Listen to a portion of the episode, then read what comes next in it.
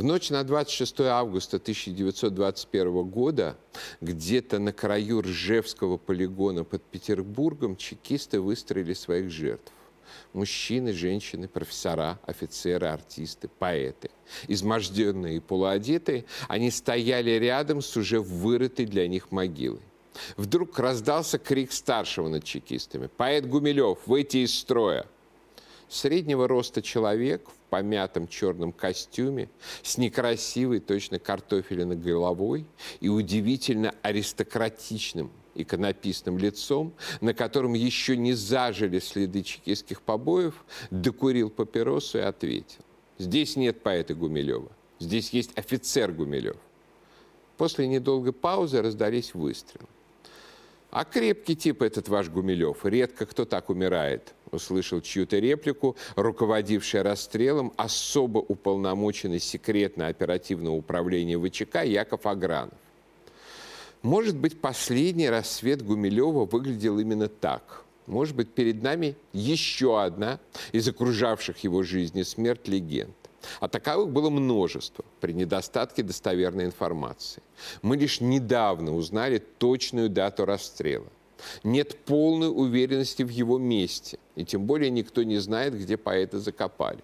Появился красивый апокриф, якобы извлеченные едва ли не из архивов ВЧК предсмертные стихи, в которых были такие строчки «Я не трушу, я спокоен, я поэт, моряк и воин, не поддамся палачу». Пусть клеймит клеймом позорным, зная с густком крови черным, за свободу я плачу. Если присмотреться внимательно, то нетрудно заметить, что стихи написаны скорее в подражании раннему Гумилеву с его почти ребяческой интонацией. В последние годы поэт писал совсем иначе, без трогательных романтических банальностей, с несравнимо большим мастерством. Зато другое свидетельство практически несомненно. Оказавшийся на пару недель позже в тюремной камере на Шпалерной, филолог Георгий Стратановский видел короткие строчки, нацарапанные огрызком карандаша на тюремной стене. «Господи, прости мои прегрешения, иду в последний путь. Н. Гумилев». Эта краткая надпись гораздо больше соответствует тому, что писал о своей смерти Гумилев. Твердо, как положено православному христианину, веривший в нелицеприятный и милосердный Божий суд. Впрочем, здравствуйте. Меня зовут Егор Станиславович. Я пришел с вами поговорить. Поговорить о великом русском поэте Николае Гумилеве в день столетия его расстрела коммунистической диктатуры. Биографии гениев русской поэзии чаще, чем какой-либо другой, заканчиваются пулями. Ну, и на этом фоне смерть Гумилева была особенной.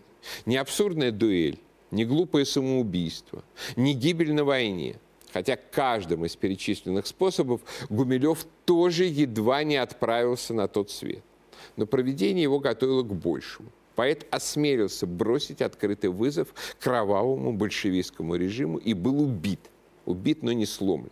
Он умер святым мучеником русской поэзии, русской культуры, русской нации, восторжествовав над своими палачами.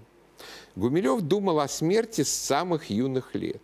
В стихотворении детства, описывая свои мальчишеские сражения с деревенскими сорняками, он писал так. «Я ребенком любил большие, медом пахнущие луга, перелески, травы сухие и меж трав бычачьи рога. Каждый пыльный куст придорожный мне кричал, «Я шучу с тобой, обойди меня осторожно, и узнаешь, кто я такой». Только дикий ветер осенний, прошумев, прекращал игру. Сердце билось еще блаженней, и я верил, что я умру не один с моими друзьями, с мать мачехой, с лопухом, и за дальними небесами, догадаясь вдруг обо всем. Я за то, и люблю затеи грозовых военных забав, что людская кровь не святее изумрудного сока трав. И вот что характерно. Смерть Гумилев всегда представлял себе как Божий суд. Не как атеистическое ничто, не как оккультное слияние с блистающим абсолютом, не как блуждание призраков. Даже о любимых поэтами его времени перерождениях души он пишет исключительно с иронией. Смерть для Гумилева – это всегда пришествие на Божий суд. А рай – это рай православной церковной традиции. Юный Гумилев верил в то, что он попадет в рай. В 1915 году в шутливом тоне он писал, что апостол Петр обязан впустить его, так как святые отцы укажут, что в догматах он был прям, Святой Георгий удостоверит, что он отважно сражался с врагами, и хотя святой Антоний напомнит, что плоти своей поэт так и не смирил, святая Цицилия, покровительница музыки и поэзии, подтвердит, что сердцем он был чист.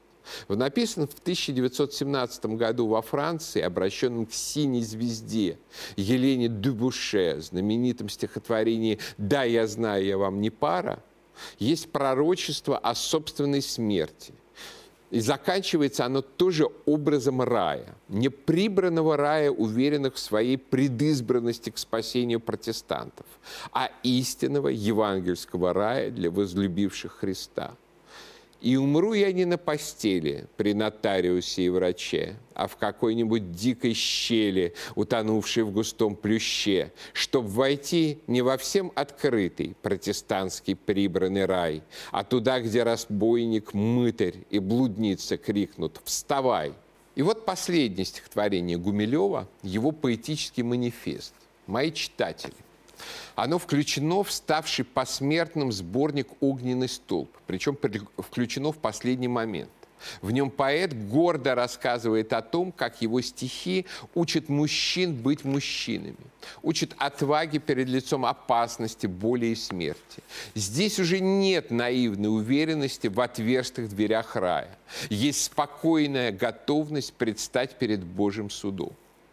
Старый бродяга в Адисабебе, покоривший многие племена, прислал ко мне черного копьеносца с приветом, составленным из моих стихов.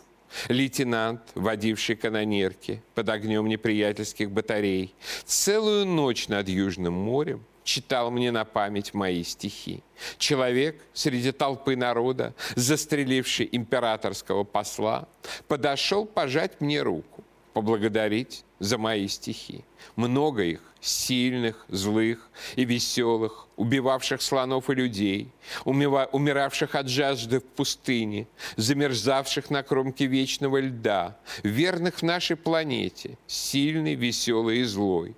Возят мои книги в сидельной сумке, читают их в пальмовой роще, забывают на тонущем корабле. Я не оскорбляю их ни в растении, не унижая душевной теплотой, не надоедая многозначительными намеками на содержимое выеденного яйца. Но когда вокруг свищут пули, когда волны ломают борта, я учу их, как не бояться, не бояться и делать, что надо. И когда женщина с прекрасным лицом, единственно дорогим во Вселенной, скажет «Я не люблю вас», я учу их, как улыбаться и уйти и не возвращаться больше. А когда придет их последний час, ровный красный туман застелит взоры, я научу их сразу припомнить всю жестокую милую жизнь, всю родную странную землю и, представь перед ликом Бога, с простыми и мудрыми словами, ждать спокойно его суда. Вот за эту отважную устремленность к встрече с Богом, Гумилев и был на самом деле расстрелян чекистами на излете лета 1921 года. Расстреляли его, конечно, не за участие в антибольшевистском подполье. Хотя он в нем, конечно, участвовал. Не мог не участвовать, когда каждый честный русский человек того времени не мог так или иначе не сопротивляться. И я уверен, что так называемых заговоров которых принимал участие Гумилев, был не один и не два, а гораздо больше. Но убили его не за это. Полезным им людям большевики спускали с рук и не такое. Гумилева убили не за то, что он делал как подпольщик, а за то, что он говорил и делал вполне открыто. Поэт в послереволюционном Петрограде был своего рода символом сопротивления русской поэзии, русской культуры, наступлению убогой пролетарской культуры и сервильному приспособлению недавней революционной интеллигенции к большевикам. Он мешал молодым и старым поэтам следовать рекомендации Блока, слушать музыку революции. О Гумилеве говорили, что он с живым словом заменял убиенные большевиками журнал. утверждали, что молодые люди, побывавшие на гумилевских семинарах по поэзии, навсегда погибли для пролетарской культуры. Впрочем, еще до потрясения 1917 года Гумилев представлял собой удивительное явление на фоне большей части тогдашней интеллигенции – Последовательный монархист, строгий приверженец церковного православия, пламенный русский патриот, без колебаний ушедший добровольцем на войну. А в литературе противник мистической туманности символизма, не терпевший презрения к реальной жизни и конкретным вещам. Гумилев – один из самых независимых, изящных, вольных и гордых людей, каких только приходилось встречать. Ему не чужды были старые смешные ныне предрассудки. Любовь к родине – сознание живого долга перед ней и чувство личной чести. И еще старомоднее было то, что по этим трем пунктам он всегда готов был заплатить собственной жизнью. Писал после убийства поэта Алексей Куприн. Поэт, воспевавший реальное, не картинное мужество и отвагу, Гумилев считал поэзию не плетением словес, а неразрывным с жизнью, четким, строгим по форме высказыванием о вещах и смыслах. Он уделял вообще слишком большое внимание форме и сам всегда был в форме. То в изысканном фраке и цилиндре, то в форме унтер-офицера, а затем и офицера. Я традиционалист, империалист, панславист. Моя сущность истинно русская, сформированная православным христианством. Я люблю все русское, даже то, с чем должен бороться, что представляете с собой вы. Так говорил он в 1917 году анархисту, будущему активисту Коминтерна Виктору Кибальчичу, Виктору Сержу. Древних ратий воин отсталый, говорил Гумилев сам о себе и подчеркивал. Я вежлив жизнью современную, но между нами есть преграда – все, что смешит ее надменную, моя единая отрада. Победа, слава, подвиг, бледные слова, да затерянные ныне, гремят в душе, как громы медные, как голос Господа в пустыне. Гумилев совершенно выпадает из русской интеллигенции. Ее высокий и, надо добавить, практичный жизненный идеализм не имеет ничего общего с традиционной интеллигентской гражданственностью. Это вечной игрой в оппозицию, с неизбежной демагогией и стадными инстинктами, жестоко высмеянными еще Достоевским полное отсутствие стадного инстинкта, столь характерного для российского интеллигента-оппозиционера, и отмечает ярче всего личность Гумилева, его поэзию. Писал Евгений Вагин, один из участников русского христианского сопротивления коммунизму. Гумилев и своей жизнью, и своими стихами противоречил насаждавшемуся уже тогда и накрепко вбитому советской школы в подсознание последующих поколений представлению о русской литературе и в особенности поэзии как о форме подрывной деятельности, направленной против православия, самодержавия и народности. В этом представлении, с которым не без усилий приходится бороться и по сей день, русская муза отнеслась стрелою от вольнодумных экспромтов Пушкина, консервативные патриотические стихи великого поэта подчеркнуто игнорировались, через ложно приписываемую офицеру и патриоту Лермонтову русофобскую гнусь про мундиры голубые – к лицемерным заплачкам Некрасова. Не ставь за каретой гвоздей, чтоб, вскочив, накололся ребенок. Анекдот был в том, что этим барином, ездящим в карете с гвоздями от одного аристократического клуба до другого, был сам Некрасов. И закономерный финал. Пальнем-ка пулей в Святую Русь бандитская, буквально уголовная поэма Блука «12». Меня еще в школе, в советской школе, поражал этот гимн бандитизму, который обязаны были изучать законопослушные советские школьники. Или какой-нибудь левый марш Маяковского. «Тише, ораторы, ваше слово, товарищ Маузер». Ну а дальше начиналось сплошное бездарное «хорошо-с». Конечно, была прямо противоположная линия. И она-то и была на самом деле основной. Монархические патриотические стихи Пушкина. Лермонтов, который учил нас в детстве словам «русский», «русский бой удалый», «наш рукопашный бой». Славянофильская поэзия Хомякова и пламенные стихи Тютчева о том, что русского чистим мы людоеда, мы русские Европы не спросясь. Но к началу 20 века эта национальная линия в русской поэзии практически зашла в тупик, затоптанная жаждавшей революции интеллигенцией. Эта мечта о революции приобрела парадоксальную форму поэзии русского символизма. Символизм возник в года глухие, как их называл Александр Блок, то есть в эпоху подлинного национального расцвета России при Александре III, когда консерватизм восторжествовал над революцией. Русские начала утверждались во всех сферах жизни, а страна сделала мощнейший индустриальный ревок. Казалось, что с революцией покончено.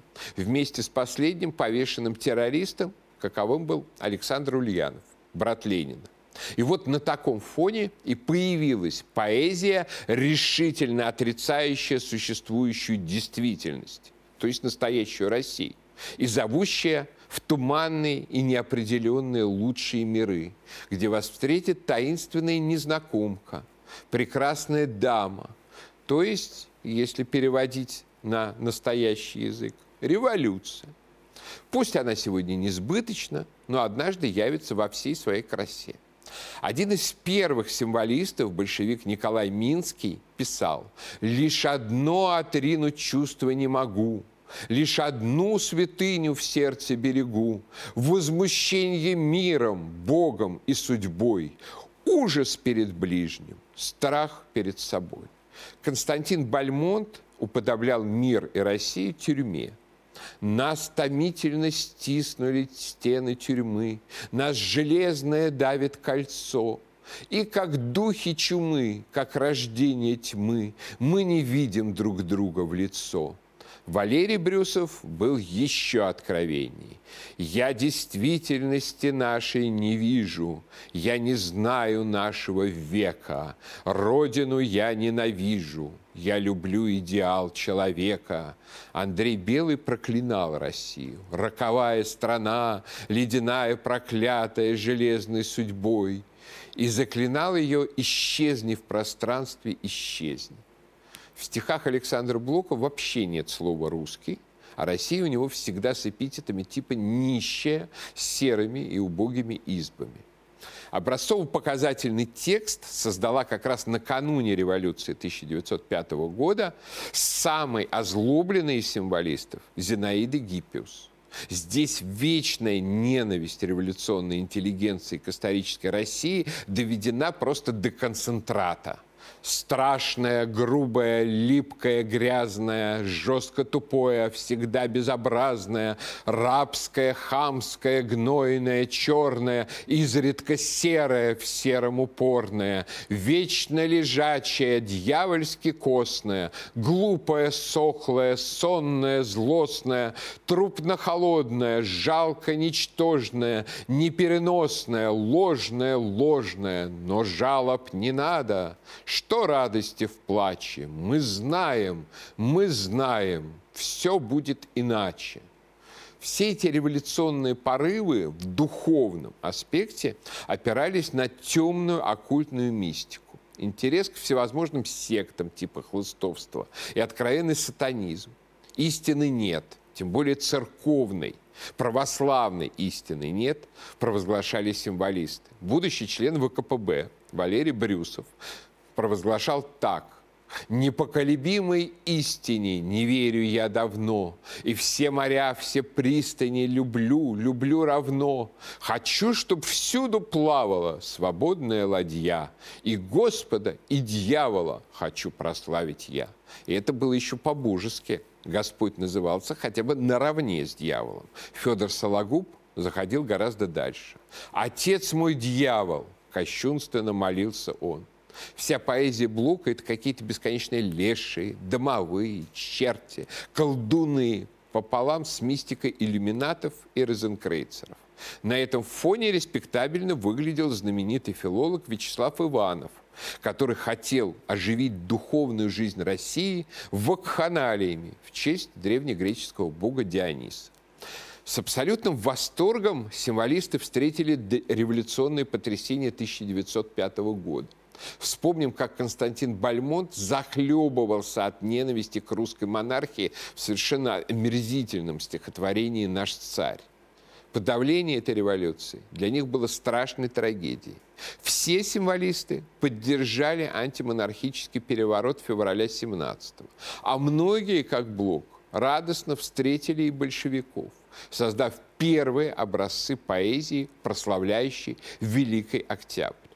И вот эту музыку революции и осмелился прервать Николай Гумилев. Вся его увлекательная биография была наполнена как неосознанным, так и совершенно сознательным сопротивлением интеллигентской революционности и русофобии, преодолением мистической и словесной мути символизма. Есть Бог, есть мир, они живут вовек, а жизнь людей мгновенно и убого. Но все в себе вмещает человек, который любит мир и верит в Бога будучи настоящим борцом, пассионарием, если пользоваться термином его сына Льва Николаевича, Гумилев сумел увлечь за собой множество молодых поэтов. Он создал не только литературное направление акмеизм, давшее наряду с самим Гумилевым таких гигантов, как Ахматова и Мандельштам. Он создал настоящую поэтическую школу, преодолевшую многие пороки символизма. И лицо русской поэзии в 20 веке, причем как антисоветской, так и советской, определялась этой гумилевской школой многие-многие десятилетия. Когда Георгий Иванов в эмиграции писал «Я за войну, за интервенцию, я за царя хоть мертвеца, российскую интеллигенцию я презираю до конца», он был учеником Гумилева. И когда Эдуард Багрицкий писал, «Нас водила молодость в сабельный поход, нас бросала молодость на кронштадтский лед», он тоже по мере сил подражал Гумилеву. Гумилев был не только поэтом, он был еще и системообразующим явлением в русской поэзии XX века, ее точкой опоры. И, конечно, сыграл бы в ней еще большую роль, если бы его не убили. Его жена, его земная и поэтическая супруга Анна Ахматова выразила трагедию русской культуры начала XX века в таких замечательных стихах, обращаясь к библейскому образу «de profundis» – «из глубины». «De profundis» – мое поколение, мало меду вкусило. И вот только ветер гудит в отдалении, только память о мертвых поет. Наше было не кончено дело – наши были часы сочтены, до желанного водораздела, до начала Великой весны, до неистового цветения оставалось лишь раз вздохнуть. Две войны, мое поколение, освещали твой страшный путь. Русская культура была подбита на, взглё... на взлете. Тогда, когда она была готова дать такой расцвет – что рядом бы оставалась только древняя Греция классической эпохи. Но вместо этого вздоха под музыку революции раздались выстрелы. Под двумя войнами Ахматова зашифровала от советской цензуры именно революцию. Гумилев был одним из тех, чья судьба была прервана на взлете именно тогда, когда, как единодушно отмечали современники, он становился из выдающегося и даже великого поэта, просто каким-то невероятным. Ну а биографии Гумилева, о том, что он успел и чего не успел, мы поговорим в следующих выпусках. А пока я прощаюсь, но наш разговор не кончен.